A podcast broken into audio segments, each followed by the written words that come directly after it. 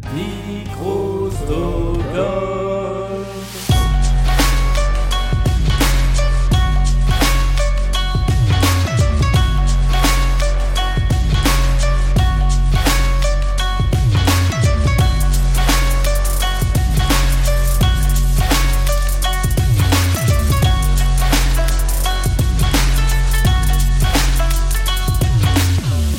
Salut à tous et bienvenue dans Hcast, le podcast du ciné HK et asiatique. Ça me fait, ça me fait si bizarre de dire ça. Je, sais pas depuis combien de temps je l'ai dit. Enfin si, je sais, puisqu'avant l'épisode on a vérifié. Euh, la dernière fois que j'ai envoyé une piste d'enregistrement à Erwan, qui est là aussi, Bonjour. Et on était le 17 mars 2022.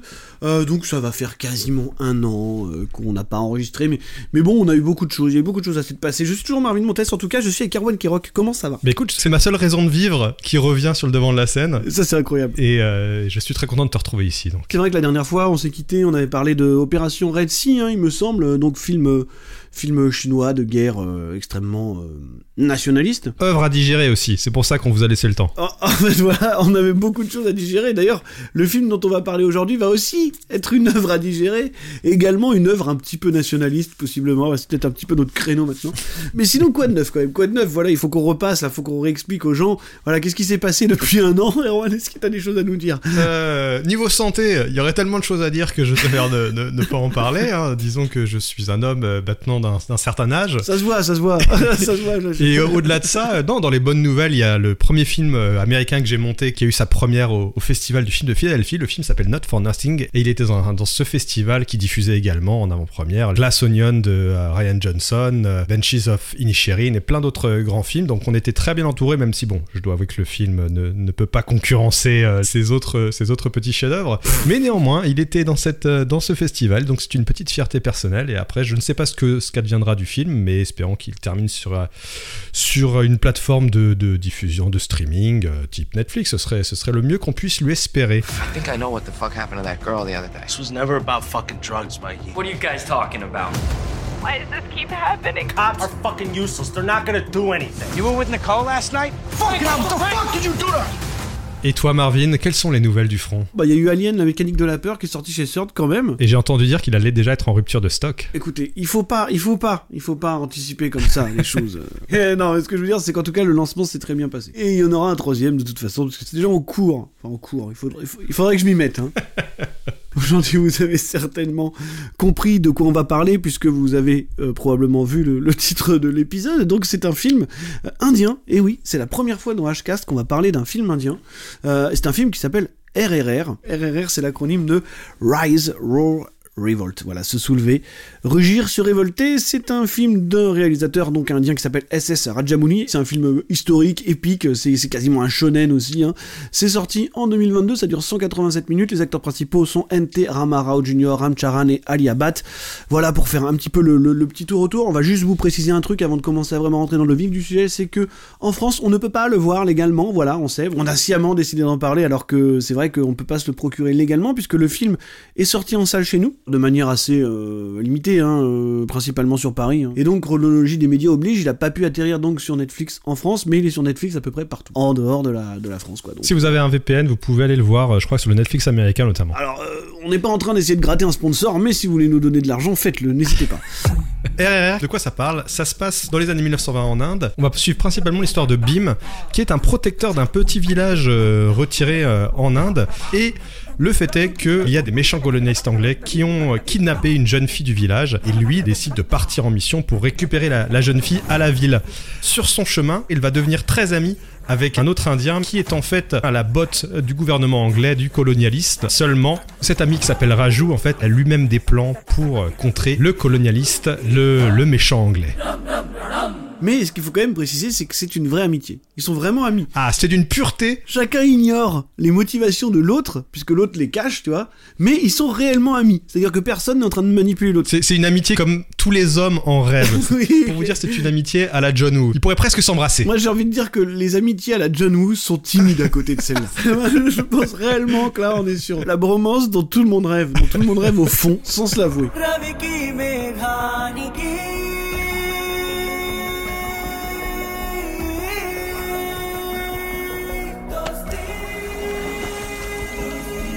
Alors oui, on vous a dit que c'était la première fois qu'on parlait d'un film indien. Plus précisément, c'est un film de Tollywood, et non pas Bollywood. Hein. Tollywood, c'est le cinéma qui est plutôt situé dans le sud de l'Inde. Le langage natif du film, c'est donc le Telugu. Voilà, c'est comme ça qu'on a... C'est pas de l'hindi, comme on a l'habitude d'avoir normalement à Bollywood, quoi. Euh, voilà, et donc c'est un cinéma qui euh, est, euh, depuis quelques années en tout cas, apparemment, hein, en train de prendre le pas sur le cinéma de Bollywood tout simplement parce qu'il est peut-être un petit peu plus proche de la réalité de ce que vit le, le peuple indien, là où on a tendance à dire que Bollywood c'est véritablement euh, calqué sur le modèle d'Hollywood, c'est-à-dire qu'il s'éloigne un petit peu de la réalité vécue par le peuple indien, et donc c'est vrai que le cinéma de Hollywood est plus populaire, ce qui lui assure un certain succès, et puis mine de rien, RRR, euh, c'est un succès euh, qui a dépassé ses propres frontières, comme on en avait assez peu vu finalement. Je pense que c'est la première fois qu'on a un tel succès indien qui est devenu une sorte de, de micro-phénomène qui en fait a converti les gens à aller voir un film issu d'un pays qu'ils ne seraient jamais allés voir d'une certaine manière. Déjà, à l'heure où on se parle, euh, le film est nommé aux Oscars, dans les meilleurs films étrangers, euh, et il est, euh, la fameuse Natu Natu est dans les meilleures chansons originales, après avoir déjà gagné le Golden Globe. Exactement, Golden Globe de la meilleure chanson originale et je, je, je croise les doigts pour que il soit, il gagne aux, aux Oscars parce que ce qui veut dire qu'il serait obligé de- de performer la chanson sur scène. Mais qui, qui ne voudrait pas ça? Not salsa, not flamenco, my brother. Do you know? Natu? What is Natsu?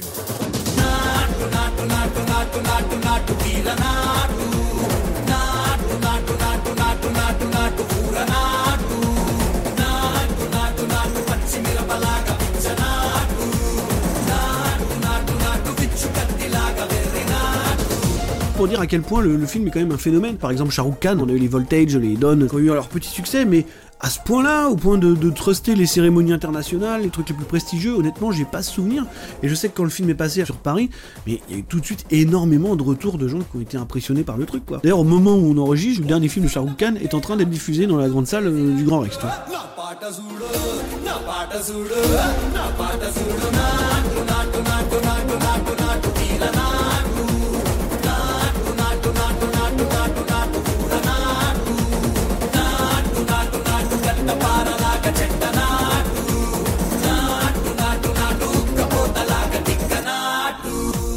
SS Rajamounis, donc c'est un réalisateur de Tollywood du, du sud de l'Inde. Je pense que la plupart connaissent ses films précédents aussi, qui sont La légende de Bahubali, première et deuxième partie, hein, qu'on peut trouver sur, euh, sur Netflix, d'ailleurs en France. hein. Et il y avait aussi son film précédent que j'ai vu, qui s'appelle Ega, une histoire de vengeance euh, perpétrée par un homme réincarné en mouche. Je n'invente rien. voilà, et qui je- sont des films qui s'inscrivent dans euh, de l'axe, toujours de l'action quand même. oui, il y a quand même une grande, grande part d'action. De toute façon, c'est vrai qu'il va falloir faire un petit peu le tri là-dedans, c'est-à-dire de quelle manière ces films-là cassent un peu les codes de ce qu'on a l'habitude de voir et de quelle manière ils sont articulés. C'est peut-être la première question qu'on va se poser tous les deux, c'est quelle est déjà ton expérience à toi du cinéma indien en général? Mon expérience du cinéma indien est extrêmement limitée. Euh, le dernier film indien que je me souviens avoir ouvertement regardé du début jusqu'à la fin, c'était La Hagan, un film d'époque où un groupe d'Indiens se mettait au cricket pour combattre les Anglais sur leur propre terrain à travers le jeu, parce qu'ils pouvaient pas le faire autrement. Euh, mais j'avais bien aimé, mais c'était il y a... euh, pff, La Hagan, ça doit être il y a, il y a 15-20 ans, quoi. Ouais, ouais. En fait, j'ai un rapport avec le cinéma indien qui souvent se limite aux extraits d'Anarland. C'est terrible ce qu'on est en train de dire, mais effectivement. Mais c'est parce que en fait j'ai du mal avec l'excès total. Je comprends. C'est-à-dire que c'est un cinéma d'excès comme comme était le cinéma de Hong Kong était un cinéma d'excès à, à son époque, mais ça va encore plus loin. Je trouve ça drôle, mais je trouve ça en même temps parfois un peu trop ridicule, un peu too much. Ce qui fait que je suis pas je suis pas de ceux. Je respecte complètement les gens qui aiment le cinéma indien et qui aiment ces excès ces excès-là justement, mais moi j'ai du mal à rentrer complètement dans le délire. Bon, écoute, c'est vrai que je j'ai une expérience du cinéma indien qui est moi aussi limitée. hein. Pour, pour le coup, ce soir, vous allez un petit peu avoir notre avis parce que on consomme et on regarde énormément de cinéma d'Asie en général. C'est vrai que euh, moi, ce qui est intéressant dans notre, ce qui va pouvoir être intéressant dans ce qu'on va vous dire, c'est peut-être de la manière dont nous on le perçoit, alors que c'est vrai qu'on on est quand même assez habitué à voir des cinémas avec des codes différents. hein. on a un petit peu grandi avec quand même. Donc, ce qui est intéressant, c'est que j'ai l'impression que ce cinéma-là, je parlerai véritablement du- de ce mouvement-là qui vient de, donc de Tollywood et pas de Bollywood, il est, il est peut-être en train de faire un truc qu'on n'avait pas vu depuis très longtemps, tu vois. Est-ce que c'est pas un petit peu le nouveau cinéma de Hong Kong, tu vois? Tout à fait. dans l'état de l'industrie, dans sa manière de faire les choses, euh, justement, dans la manière d'apporter cet là, euh, je, me demande si c'est pas le véritable héritier, il est pas là, tu vois. Mais en tout cas, j'ai pas une énorme connaissance du cinéma indien. Euh, Moi, j'ai, oui, comme je vous ai dit, principalement vu les films avec Shah Rukh Khan parce que c'est des choses qu'on pouvait plus facilement trouver. Ou des fois, on avait un éditeur de Blu-ray un peu aventureux qui s'amusait à éditer ça. Et bon, bah finalement, tu prenais le risque. Je me rappelle avoir vu quelques trucs. hein. Alors, il y a des trucs que j'ai oubliés. Je me rappelle d'un film qui s'appelle Bajirao Mastani aussi que j'avais beaucoup aimé il y a quelques années. Mais ça fait, voilà, il y, y a des trucs comme ça que j'ai vu de manière un peu sporadique, mais je suis pas du tout un spécialiste. D'ailleurs, j'en place une quand même. Je, je remercie mon cher François Co qui s'occupe un petit peu de, de me dire quoi regarder, euh, dans quelle langue, qui me donne accès au film. Ton Donc, euh, sponsor du cinéma indien. quoi. voilà, c'est mon sponsor du cinéma indien qui m'explique euh, quand les gens parlent de nationalisme exacerbé, il m'explique pourquoi les gens racontent n'importe quoi.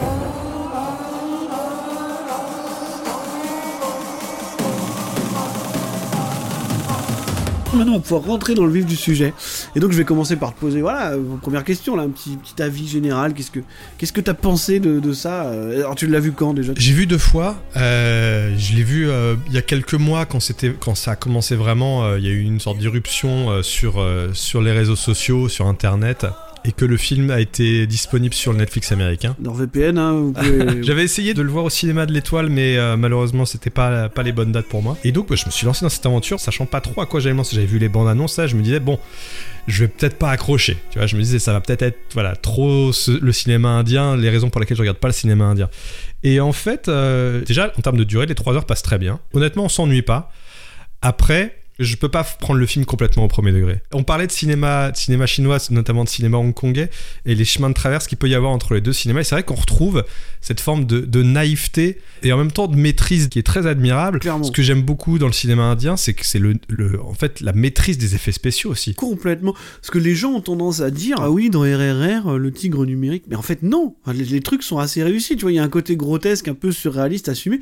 Mais en fait, il y a des choses qui sont vraiment super maîtrisées euh, en termes d'effets spéciaux dans le film, quoi. C'est facile de dire ouais, mais ça se voit que ces effets spéciaux, c'est un niveau quand même extrêmement élevé. Bien sûr. Il y a rien de ridicule en termes de qualité d'effets spéciaux. Non, c'est clair. Donc je me suis lancé dans ce film, comme je disais, et c'est vrai que dès le début, tu, tu ne retrouves pas la structure à laquelle tu es habitué dans les films traditionnels. C'est-à-dire que tu commences par, euh, par cette, euh, cette scène où la, la jeune fille se fait, se fait kidnapper par les méchants anglais. Ah, c'est les Anglais d'Il était une fois en Chine, en fait. Oui, c'est c'est nos, nos fameux amis, nos fameux amis étrangers. Les colons de Hong Kong, les colons de l'Inde, c'est les mêmes. hein. D'ailleurs, c'est euh, Ray Stevenson qui joue euh, l'espèce de- d'enfoiré de service et qui n'est d'ailleurs pas anglais, qui est américain, Ray Stevenson ou australien, Il- je sais Il plus. me semblait qu'il était australien, moi. euh, Australien. Et donc les, les Anglais ne jouent, ne jouent même pas leur propre rôle d'enfoiré. Pourquoi on n'a pas Colin Firth dans, dans RRR Voilà. Et donc en fait, ouais, la structure déjà, t'as ce kidnapping, et ensuite ça coupe, et là, là t'as t'as l'annonce d'un chapitre de film. Alors, t'as t'as un entracte à un moment. Oui, oui, oui, tout à fait. ça joue toujours sur, le, sur les lettres R, évidemment. Et donc, euh, ensuite, on découvre Raju qui a la scène d'intro la plus badass. La et plus la shonenesque du monde. Et c'est en voyant celle-là que j'ai fait. Ok, donc là je rentre dans un nouvel univers. En fait, pour ceux qui n'ont pas vu le film ou qui ne s'en souviennent pas bien, ou qui veulent le revivre, on a une sorte de, de soulèvement dans un environnement assez désertique. On a, on a une sorte de baraquement euh, où sont les soldats, les soldats anglais. Et t'as environ 3000 Indiens qui sont autour de là et en train d'essayer de rentrer en fait. Donc ils sont en train de tout secouer pour pouvoir aller péter la gueule aux Anglais qui sont un peu en flip. Il y en a un qui jette un truc juste à côté d'un des officiers euh, du baraquement et l'officier euh, dit euh, arrêtez cet homme qui est parmi une vague humaine de 3000 personnes et on a un officier parmi tous les officiers anglais le seul qui est indien Celui qui a la plus grosse moustache. non mais c'est important, le moustache game est fou. ah hein, oui, le dans ce moustache game est très très élevé là. Et donc ce mec euh, dit Ah, vous voulez que je le ramène? Ok. Et il se lance dans la foule de 3000 personnes.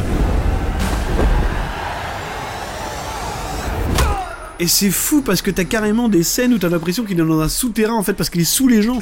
Tu vois, et la caméra passe sous la foule et tu le vois en dessous en fait il est dans le noir, tu sous les gens en train d'avancer et tout. C'est complètement fou. Et donc c'est pas crédible une seule seconde, mais la mise en scène arrive à le rendre crédible. Totalement. La façon dont il pète la gueule à tout le monde, alors que vraiment il y a 40 personnes littéralement qui l'encerclent, mais ils arrivent à, à rendre le truc vraiment euh, très vivant. Et en fait c'est tellement euh, galvanisant que t'as envie d'y croire. Moi j'y crois. Moi j'y crois à 100%. À partir du moment où t'as vu ces scènes-là, où t'as vu la, la scène avec Bim qui se bat contre des tigres et des loups à main nue.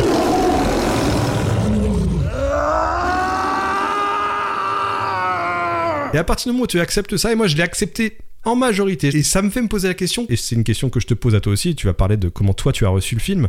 Est-ce que c'est un film que tu prends complètement au premier degré, c'est-à-dire que tu kiffes vraiment l'action, tu kiffes, tu es dans l'histoire, ou est-ce que il y a des moments où tu prends du recul par rapport à l'action, tu prends du recul par rapport à l'histoire et tu, et tu rigoles en disant que c'est quand même bien naïf. J'ai envie de te dire que je perçois ce truc-là un peu comme j'ai perçu le cinéma de Hong Kong à- dans les années 90, quoi. D'accord. Peut-être de manière un, un petit peu moins sérieuse parce que j'ai l'impression que ce cinéma-là est encore plus surréaliste que l'était le cinéma de Hong Kong. Déjà parce qu'il y a des ajouts, euh, bah, par exemple les passages musicaux, c'est quelque chose qu'on n'avait pas avant. Mm. Alors par rapport à, à ce qu'on a l'habitude de voir dans le cinéma de Bollywood, les passages musicaux, ils sont quand même relativement euh, marginaux. hein. Il y en a pas tant que ça. Il y a, il y a peut-être trois ou quatre chansons euh, sur les trois heures de film, quoi. Puis ils sont vraiment intégrés dans le dans l'histoire en fait. Elles sont véritablement intégrées dans l'histoire, dans le sens où t'as pas. Alors parfois, quand vous voyez les, les- justement les films de Shah Rukh Khan, on avait des trucs super tragiques, et puis d'un coup, euh, les mecs commençaient à chanter des trucs qui avaient rien à voir avec. le- Non, non, là, ça reste relativement acceptable. C'est surréaliste, mais comme le reste, en fait. C'est pas plus fou que, que ce qui se passe pendant les scènes d'action. Après, c'est vrai que, en fait, je me demande, euh, est-ce que à, à notre âge, euh, c'est-à-dire entre 35 et 40 ans, si on avait le cinéma de Hong Kong ou le cinéma chinois qui débarquait maintenant, euh, est-ce qu'on le percevrait comme on l'a perçu entre 15 et 20 ans, tu vois? C'est ça la question. Euh, parce qu'au final, c'est pour ça, c'est- moi, c'est ce que je retiens un peu dans RRR, c'est que tout à l'heure, en intro, on disait que oui, c'était probablement ce qui s'en rapprochait le plus, et moi, c'est vraiment ça, tu vois. Alors je suis comme toi, hein, il y a des choses qui sont surréalistes, il y a des choses qui sont un petit peu là pour, euh, pour nous challenger presque, tu vois, par rapport à ce qu'on a l'habitude de voir, par Mm. rapport à ce qu'on a l'habitude de, de, de voir fabriquer, de voir filmer, de, de voir raconter, c'est pas du tout la même manière de le faire. Mais en fait, bah, dans le sens où c'est vraiment le cinéma qui fait euh, ce que personne d'autre fait, quoi. C'est vrai. Et c'est ça que je trouve euh, que, je, que je trouve vraiment intéressant là-dedans. C'est-à-dire que c'est vraiment un cinéma qui est décomplexé à un niveau euh, bah, qu'on n'a pas du tout l'habitude d'expérimenter en fait. Moi personnellement que je n'avais pas expérimenté depuis ma découverte du cinéma de Hong Kong euh, dans les années 90 en fait. Ah bah ouais, dans le ressenti, euh, il y a un truc de The Killer, tu vois. Complètement. Ça c'est un truc que j'ai ressenti tout le long du film. ouais. Il y a ce truc de mais qu'est-ce que c'est que ça Qu'est-ce que c'est que ces gens qui n'ont pas peur de montrer qu'ils ont des sentiments tout en étant en Ultra étant badass. des super-héros d'action, mais là, là, pour le coup, on est vraiment dans, dans du super-héros, et puis il y a quelque chose de fou, c'est-à-dire que c'est un film qui digère extrêmement bien des tas d'influences, c'est-à-dire que tu ressens des influences. Déjà, c'est un film qui est totalement indien, hein, dans le sens où c'est un film qui, qui respire la culture indienne, quasiment un film historique, qui est un film qui met en avant deux grandes figures de la Révolution, donc je veux dire, c'est quand même quelque chose d'important pour le peuple et pour leur manière de représenter leur pays et, leur, un petit peu leurs héros locaux. Mais à côté de ça, tu sens quand même l'influence d'un certain cinéma américain, euh, je veux dire, à certains moments, hein, évidemment. Et puis, dans la manière de représenter l'action, t'as aussi l'influence de tout un pan du cinéma d'Asie, quoi. hum, tu vois tout à fait. Bien pour moi, ça ressemble énormément à un shonen. C'est complètement Mm, un shonen mm, RRR, quoi. Tu vois, dans la manière qu'ont les personnages de, de grandir, d'évoluer, et puis de la manière, enfin, l'iconisation. Est-ce qu'on a déjà vu des personnages aussi souvent iconisés que ça Là, cette scène de baston euh, où tous les deux vont découvrir qu'ils se sont un peu trahis sans faire exprès, et où ils vont s'affronter pour la première fois tous les deux. Là, c'est incroyable, quoi. Qui saute du camion euh, entre tous les animaux avec ses torches là, qui atterrit au ralenti. Après qui arrive, qui pète les fontaines et qui fait une espèce de mouvement, tu sais, avec les tuyaux. Ça c'est fou. Mais en permanence, hein, pendant tout le film, on va, les iconiser 30 fois. Ce qui est très impressionnant, c'est au-delà de son utilisation des effets spéciaux, c'est beaucoup d'effets pratiques. Euh, qui, sont améliorés grâce à du CGI qui parfois du CGI qui je pense est invisible d'ailleurs. C'est là où tu cites Michael Bay qui a une manière d'utiliser les, les effets euh, numériques de manière invisible. C'est-à-dire que Michael Bay, quand tu as quand tu as une scène un peu chaotique qui est bâtie sur des effets pratiques, il va toujours rajouter numériquement quelques trucs pour que ce soit encore plus spectaculaire. Tu vois, par exemple, t'as un crash de voiture, il va rajouter numériquement une voiture euh, quelque part qui passe et qui explose en plus, tu vois, ou qui tombe. On a ça dans Six Undergrounds, par exemple, tu vois. Et je pense que c'est exactement ce que ça illustre dans ce que tu dis. Tout va dans le sens de la démesure, euh, même avec des effets numériques invisibles, quoi. On a le même sens du, du spectacle euh, là-dedans. Et en fait, moi, ce que je trouve bien aussi, tu vois, c'est qu'on parle, on parle beaucoup de naïveté. Alors effectivement, vous allez avoir des trucs euh, qui sont euh, d'une certaine naïveté, principalement en ce qui concerne la relation entre les deux personnages principaux, donc qui se rencontrent en sauvant un enfant euh, qui est sur le point de, se prendre une locomotive sur la tronche. Et, et donc, ils se regardent tous les deux, et là, il y, a un- flash, il y a un truc qui se passe. Et là, tout de suite, bam des- Voilà, énorme, énorme bromance qui se crée sur le coup. Alors, s'ensuit une cascade déjà complètement folle. Je tiens juste à m'attarder une seconde sur cette scène, c'est-à-dire qu'on a un petit garçon qui est en train de pêcher sur une euh, toute petite barque. Au-dessus, il y a un train qui passe sur un pont surélevé. Euh, La partie avant du train menace de, se cracher dans l'eau et donc le gamin se retrouve entouré de flammes. Bim et rajoute. Un est sur le pont, l'autre est à terre. Ils se regardent deux secondes, ils se font coucou de la main et direct, il y a le plan le plus taré qui, qui est mis en place, mais ils se comprennent. On parlait de bromance, c'est coup de foudre. Oui, c'est ça. Il y a un coup de foudre qui se passe et ils sont exactement sur la même longueur d'onde, sachant que leur plan, ce qu'il faut quand même l'expliquer, c'est qu'il y en a un qui est sur une moto, l'autre qui est sur un cheval. Ils se rejoignent là-haut, ils prennent chacun l'extrémité d'une corde. Il y en a un qui attrape un drapeau, ils foncent chacun de chaque côté du pont. Ils sont projetés en l'air et donc comme ils sont tenus par une corde, bah, ils reviennent l'un vers l'autre. Il y en a un qui ramasse le gamin dans l'eau, Rachou passe le drapeau en fait dans l'eau. Et donc l'autre lui jette le gamin et Rachou donne le drapeau mouillé à Bim qui lui s'enroule dans le drapeau passer dans les flammes. Ah, c'est fou. Ce symbolisme est fou. Donc c'est ce genre de spectacle, voilà. Là où je voulais en venir justement, c'est que c'est vrai que on a tendance peut-être à être un peu cynique aussi, tu vois, à dire ah oui machin, c'est niais, c'est naïf, mais en fait c'est pas grave finalement, parce que tu vois dans, dans le fameux morceau qui arrive juste après, alors, qui s'appelle Dostis, qui veut dire amitié, hein.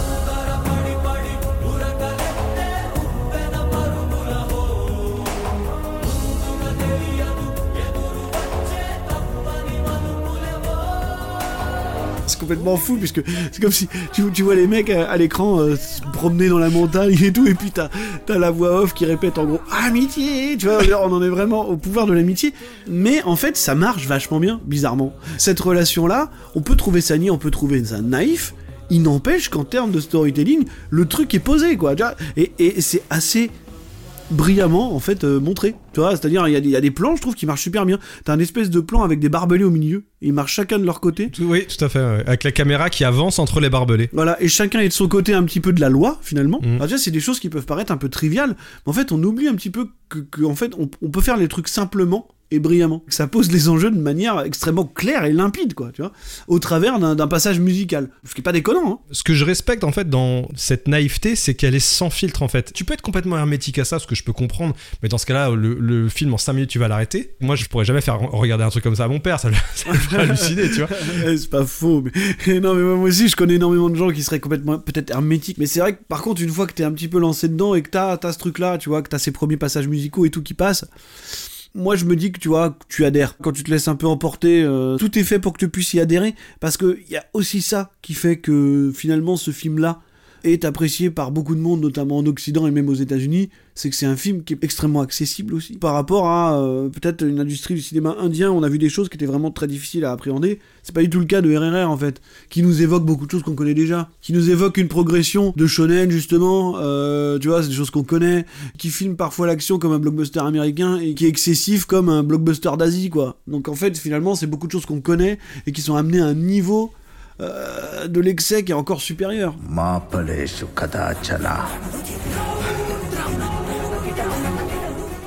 Ma karma phala heturbhu. Mate sangostva karmani. ఫలితంతో సంబంధం లేదు దొరా నా ఒంట్లో ఆఖరి రక్తపు పొట్టున్నంత వరకు ఆశయం వైపు అడుగేస్తూనే ఉంటాను Lord, aim, shoot. Is that so? Let's see how you move after this. Le fait que ce le langage cinématographique qui est développé dedans est universel d'une certaine manière. Complètement. Si on prend vraiment l'exemple de ce plan où les deux personnages marchent chacun d'un côté de fils de fer barbelés, donc qui sont formés en rond, et la caméra qui avance à travers ces fils de fer barbelés, tu comprends immédiatement l'idée. Voilà. On dit c'est naïf, mais c'est aussi extrêmement parlant. Et c'est pas facile de, de faire des plans si évocateurs que ça en fait. Autre exemple, euh, la fameuse scène euh, quasi finale où ils se révèlent enfin comme les deux héros de la Révolution.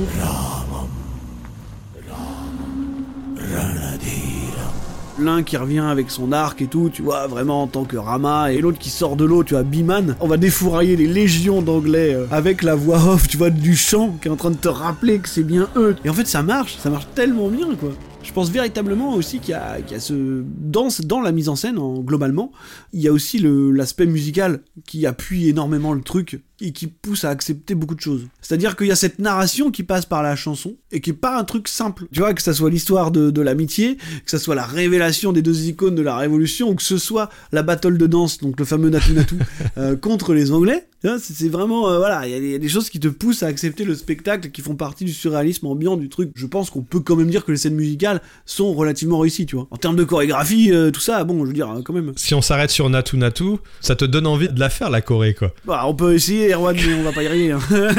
Je pense que ce serait une catastrophe euh, à tous les niveaux. Vu nos états de santé respectifs, déjà on est den. on peut pas faire ça nous. Tout ça pour dire que voilà, on a pas mal parlé du film déjà. Je sais pas ce qu'on peut dire de plus. Moi pour le coup, je te dis, y a pas grand chose qui m'a dérangé dans ce film. Même cette vision qu'on lui donne parfois d'être un film essentiellement nationaliste, c'est pas plus que ça un problème non plus. Et, et- et honnêtement, pour m'être renseigné, tu vois, justement auprès des gens qui ont l'habitude de maîtriser ce cinéma-là, c'est vrai qu'il y a pas mal de choses qu'on traînait, sur, euh, notamment sur les réseaux sociaux, en disant oui, euh, c'est des films nationalistes, machin. La plupart des gens s'accordent quand même à dire que c'est plutôt un blockbuster populaire relativement courageux. Hmm. Moi après je fais que paraphraser des gens qui suivent ce cinéma tout le temps et qui savent bien mieux que moi ce dont ils parlent, en tout cas sur le, sur le principe de la géopolitique, tu vois. Euh, dans le sens où, du, de l'état de l'industrie indienne, euh, on a tendance à considérer que ça reste un film relativement courageux, rien, rien que par le fait de montrer des musulmans aux côtés de, des autres religions indiennes. Tu vois, déjà, c'est un acte, c'est quelque chose qui se fait pas. Donc déjà, tu vois, il y y, y a certaines prises de risque là-dedans. Et puis moi, j'ai envie de vous dire, si vous voyez des colons se faire éclater, euh, c'est de bonne guerre quelque part. C'est ce que j'ai dire, c'est qu'il faut apprécier les plaisirs simples. Ouais, Indiana Jones a jamais existé, il a jamais battu les nazis. Oui, d'accord, mais bon, ça reste un plaisir. Et bah là, c'est pareil. Je suis très content de voir euh, des salopards d'anglais de merde, même si bon, euh, ils sont vraiment horribles et ça se trouve, ils étaient comme ça en, en vrai. hein. mais je suis très content de les voir se faire péter la gueule. Et l'histoire de vengeance marche bien parce que elle est aussi très préparée. Je veux dire, ils nous mettent quand même les Anglais, bon comme d'hab, dans, une caricature euh, peut-être un peu, un peu extrême, mais qui kidnappent une jeune fille pour l'un, pour, pour justifier la, la revanche de l'un, et pour l'autre, c'est des gens qui ont euh, assassiné toute une partie de son village et son père. Euh, et son père et sa mère et sa, sa sœur. Je sais pas, mais beaucoup de monde. Toute la famille y est passée, quoi. Il y a une enfance un peu à la Conan. Exactement. Ce que j'ai apprécié aussi, c'est que c'est un vrai film d'aventure. Complètement. Dans le sens où c'est pas juste un film de vengeance. On a cette histoire d'amitié, on a une histoire d'amour, on a du kidnapping, on a des, des gens qui se font torturer. En la- musique, hein. qui se font torturer en musique. Le truc, c'est que euh, il y, a, il y a 15 scènes dans ce film qui pourraient être le climax d'un autre film. Tout à fait. Et sans perdre en intensité, tu vois.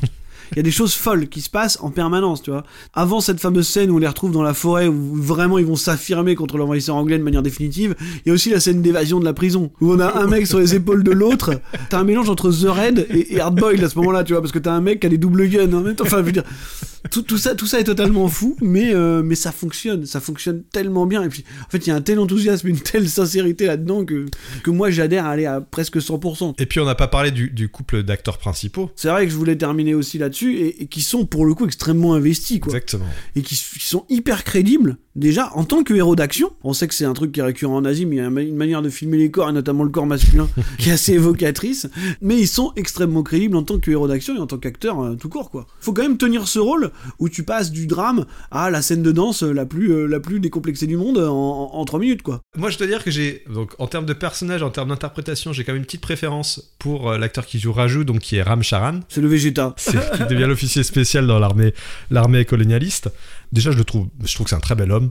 On l'a vu euh, au Golden Globe sans moustache et je le je trouve, je sais pas, c'est pas que j'aime pas la moustache en général, mais je trouve que c'est- j'aime beaucoup les barbes Marvin. Ah, je sais, je sais. On est comme dans le film, vous savez. Dans la vie, on se fait des, des checks au ralenti et tout. enfin. Non, mais je trouve qu'il a un charisme incroyable. Je trouve euh, Rama Rao Jr. très bien, donc l'interprète qui joue Bim. En fait, c'est pas son interprétation qui me gêne, je pense que c'est des, c'est des- des choix de direction d'acteur. Il est parfois extrêmement naïf, et je me dis, ok, oui, il fait semblant d'être faible pour pas se faire griller. C'est ce que j'allais dire, c'est ce qui est assez difficile dans ce rôle-là quand même. Je pense que oui, c'est le fait qu'il fasse semblant d'avoir une espèce de bonhomie, euh, tu vois, Tout à fait. un peu permanente, alors qu'au final, il est censé être aussi dangereux, si ce n'est plus, que Ram, quoi. Donc, euh, Sa scène d'introduction où il se fait poursuivre par un tigre qu'il euh, qu'il bat en, en force pure. Ouais, ouais, qu'il bat en, en force pure. Il est très impressionnant. Et- mais quand il est sous ses vêtements et qu'il se fait, qu'il se fait passer pour un, un musulman qui se balade en ville, il a une petite, ça lui donne une certaine bonhomie. Et la première Ouais. scène où il est vraiment, où il joue ce rôle, il se fait taper dessus par un officier anglais et, et il fait, oh, excusez-moi, machin, mais Oui, c'est presque trop. Tu vois, c'est presque trop. Même, il est quand même poussé par sa quête à manipuler une pauvre anglaise Oui, qui n'avait rien demandé Ouais. en lui crevant les pneus et en l'utilisant de manière honte non mais honteuse quand même il faut le dire hein. Euh, pour le coup Mais non, parce qu'il est vraiment amoureux. C'est ça le truc. C'est ça qui rachète le truc. ah je suis pas persuadé moi moi pour moi il l'utilise honnêtement euh, Il dit à son copain, il dit, euh, j'ai un coup de foudre. hein, un coup de euh, foot il c'est la le seule personne empathique du, du coin quand même hein. Donc, euh, je sais pas tu vois la pauvre se fait quand même sacrément utiliser dans tous les cas quoi même quand bien même il serait amoureux ou pas je, je, je sais pas quoi Excuse me, could you help? My tires have gone flat. G మేం సాబ్ మా కొట్టు పక్కనే ఉంది ఐదే ఐదు నిమిషాల్లో పంక్చర్ వేసేస్తాను He means it'll take at least five hours. Oh, Voilà, je suis quasiment euh, dithyrambique sur le film. hein. Je pense que ce serait dommage de passer à côté dans tous les cas. Ça reste un truc qu'il faut essayer de voir. hein, euh. Je pense que ça peut être une, une belle expérience avec des gens motivés. Ouais, des gens, des gens, des gens motivés. Et je pense que voir, ça- voir ça en salle, euh, moi j'ai pas eu cette chance malheureusement. Mais si jamais ça devait se reproduire, j'irai voir ça. Donc voilà, j'espère qu'on aura l'occasion de le voir en salle. Et sinon, bon, je pense que vous aurez quand même compris que dans l'ensemble, on est plutôt, euh, on est plutôt positif hein, sur RRR. Ouais, ouais, ouais. Euh, juste pour préciser qu'on avait prévu euh, de faire un épisode sur le film de Ang Lee, Garçon d'honneur. C'est vrai qu'on avait dit ça dans le dernier épisode, et puis finalement on s'est dit, bon écoute, ça fait quasiment un an qu'on n'est pas venu, on va essayer de marquer le coup avec un gros truc, tu vois. Et, voilà, c'est vrai que l'actu, euh, le- les nominations euh, aux Oscars qui tombent, la victoire aux Golden Globes, bon, je me on se disait quand même que c'était c'était peut-être le bon moment pour en parler, puis vu qu'on n'avait jamais fait de film indien, c'était un peu l'occasion d'étraîner ça, mais écoute, euh, moi comme beaucoup de monde, il est possible qu'on en regarde un peu plus à partir de maintenant. hein. On parle généralement de l'influence que peut avoir le film dans ton débat. Et en l'occurrence, l'influence, les effets que peuvent avoir euh, RRR sur le, le futur du cinéma indien au niveau mondial, au niveau international, ça va être bah, une plus grande diffusion, un peu comme ce qu'on a connu avec le cinéma hongkongais et même plus proche le cinéma coréen. Et là, pour le coup, il y a vraiment, il y a vraiment quelque chose qui se passe, hein, parce que tu vois, même, même si ce n'est qu'un Oscar euh, dédié à la, à la chanson Natu Natu, il y a quand même un truc qui se passe avec RRR, tu vois. Donc euh, peut-être que, peut-être que l'année prochaine, on peut Ouais. avoir, euh, on peut avoir autre chose. Et puis j'ai vu que rétrospectivement, du coup, les gens se sont pas mal intéressés à, aux deux volets de, de Bahubali. Enfin, il peut y avoir des, Mhm. des trucs qui vraiment se mettent en place euh, à partir de maintenant. C'est pas, pas exclu du tout, quoi. En tout cas, ça, ça fait un petit peu penser à ce début de phénomène, tu vois. Ce truc qu'on a connu avec, euh, avec John Woo en France euh, dans les festivals ou avec, ouais, ou avec Bong Joon-ho par Chan Wook euh, il y a quelques années, quoi. Et du coup, euh, on, fera donc cet épisode hein, sur Garçon d'honneur. euh, voilà, ça sera un des prochains, puisque de toute façon, on a vu le film et on est prêt. Pour terminer, on a juste euh, décidé cette fois-ci, on fera comme ça maintenant, de débattre de quelques actus, voilà, rapidement euh, récentes. Un chèque Erwan, toi, tu voulais parler d'un film qui te tient quand même pas mal à cœur l'année dernière. Un film qui a gagné, qui a gagné un Golden Globe d'ailleurs, je, je crois. C'est pas du tout un film, un film d'Asie, mais par contre, c'est avec une très grande actrice asiatique, hein, qui est Michelle Yeoh. Euh, Michelle Yeoh, donc, qui, euh, qui était dans Everything Everywhere All at Once, qui est un film, alors, euh, moi, que j'ai adoré personnellement, et donc qui nous a amené une récompense, enfin une récompense aux États-Unis pour Michelle Yeoh, qui est au Golden Globes, qui a eu le Golden Globe de la meilleure actrice, et Kei Kwan, je crois que ça se prononce comme ça, qui a eu le Golden Globe du meilleur second rôle. Donc Kevin Kwan qui est notamment connu pour avoir été dans les Goonies et, euh, et dans le rôle de 2001 dans euh, Indiana Jones et le, et le Temple maudit. Il y, a- il y a des tas de gens irresponsables qui ont tout de suite commencé à demander un spin-off d'Indiana Jones pour ce pauvre Kei Kwan, mais laissez-le, laissez-le. Et Kei Kwan, ouais, et, et ce, qui est, et ce qui est incroyable, c'est que euh, on a une reconnaissance des acteurs asiatiques, voilà, dans- à travers un film américain, mais en plus, ils ont tous les deux fait de très beaux discours. Ouais.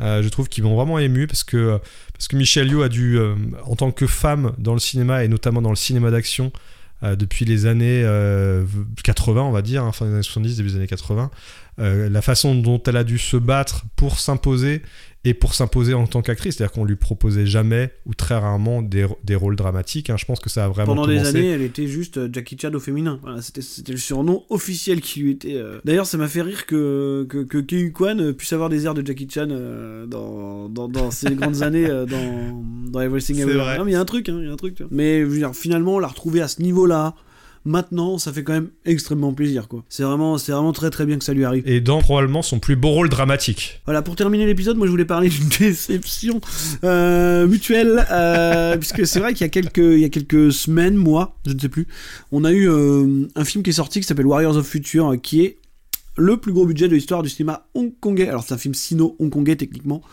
mais, euh, on le considère comme film hongkongais parce qu'il est euh, produit, euh, coécrit, euh, interprété par Louis Koo, hein, un acteur dont on a déjà parlé puisqu'on avait fait les élections 1 et 2. Donc Louis Koo qui est un petit peu le, préposé, en tout cas celui qui aimerait probablement euh, ramener le cinéma de Hong Kong à sa place, hein, il met quand même beaucoup de moyens là-dedans, mais ah, il se peut que ce soit pas pour tout de suite, hein, parce que c'est vrai que Warriors of Future, euh, j'étais le premier à être un peu hypé quand même, tu vois. Euh, C'était un film qui était très attendu. et j'en suis sorti un petit peu euh, décontenancé. voilà. C'est-à-dire que voilà, je, je m'attendais vraiment à un spectacle, euh, bah, un petit peu, tu vois, dans la veine de ce dont on a parlé aujourd'hui. Je, je me serais attendu à ce genre de choses, aussi décomplexé qu'il y a quelques Ouais. années. Et c'est pas du tout le cas en fait. hein. C'est un film euh, de, SF euh, extrêmement extrêmement randomisé, j'ai l'impression, avec euh, des influences pour le coup très très mal digérées, avec éventuellement une scène qui peut faire lever un sourcil, mais sans, véritablement, sans véritablement te réveiller. Alors pour ceux qui l'ont vu, ce serait la, fameuse scène de l'autoroute, voilà, avec un espèce de, plan séquence étiré de manière un peu, un peu artificielle, mais, voilà, bon, il y a quelques trucs comme ça qui fonctionnent.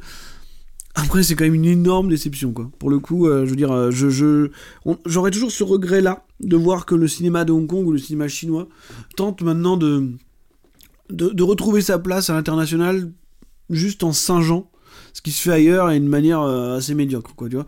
Et là, on a un vrai contraste avec euh, le film dont on a parlé aujourd'hui, qui lui, quand même, assume pleinement le fait d'être différent. Euh, ce que le cinéma de Hong Kong ou le, très gros cinéma chinois n'assume plus réellement quoi. C'est vraiment on tente de standardiser ce cinéma là alors que ce qui faisait sa force c'était c'était- totalement le- l'opposé de ça quoi. C'est deux films qui sont, qui sont troublants à mettre en opposition. C'est-à-dire que RR, c'est- une célébration d'une identité nationale et de la, de la force d'un cinéma et de la joie que ça peut procurer un grand cinéma, euh, voilà, un grand film populaire d'action-aventure qui digère plein d'influences avec beaucoup de bonheur et avec une mise en scène extrêmement lisible. Enfin, c'est c'est réussi à tous, les, à tous les niveaux. Et à côté, on a ce truc qui pour moi est un. Je, je sais que, que Marvin n'est pas, n'est pas, n'est pas aussi dur que moi, mais qui a, qui a un naufrage artistique absolu. Artistiquement, vous avez des mecs en armure grise qui se battent dans des environnements gris contre des créatures grises, donc c'est complètement illisible. L'univers est incompréhensible.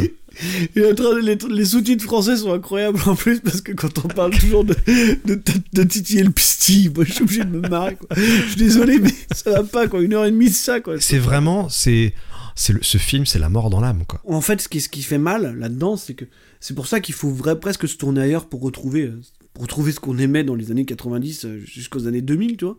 C'est-à-dire que là, maintenant, je veux dire, on a, on a un cinéma qui a l'air résigné, tu sais, euh, qui, a, qui a- qui a un peu de moyens, mais qui en fait rien, et puis qui, qui veut juste imiter des choses, qui a plus du tout cet enthousiasme qu'il l'a porté, quoi. C'est un constat d'une tristesse. C'est c'est terrible, hein. Ouais.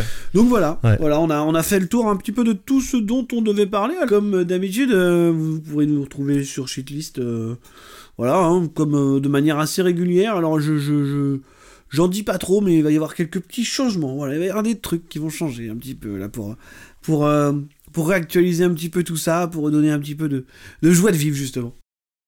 Et pour s'attirer encore plus de détracteurs. Voilà, pour s'attirer encore plus de, de- de gens, euh, qu'on ait encore plus de menaces de mort, et parce que c'est ça qui nous, qui nous fait avancer. C'est la haine, la haine qui nous fait grandir, et, et- et c'est beau, c'est merveilleux. En tout cas, moi j'espère sincèrement qu'on pourra au moins enregistrer un nouvel épisode par mois et puis faire des films, euh, bah, comme d'habitude. hein, N'hésitez pas à nous faire des suggestions. euh, Mettez-nous des étoiles euh, dans les yeux et sur les, et sur les, et sur les plateformes.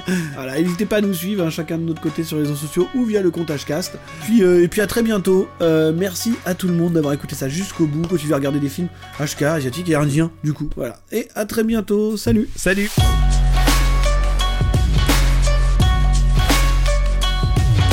Vous avez écouté Hcast, un podcast de Marvin Montes et Erwan Kirok avec Micro Stockholm. Retrouvez-nous sur les réseaux sociaux et abonnez-vous, partagez le podcast et n'hésitez pas à mettre des étoiles et des petits commentaires sympas pour nous soutenir.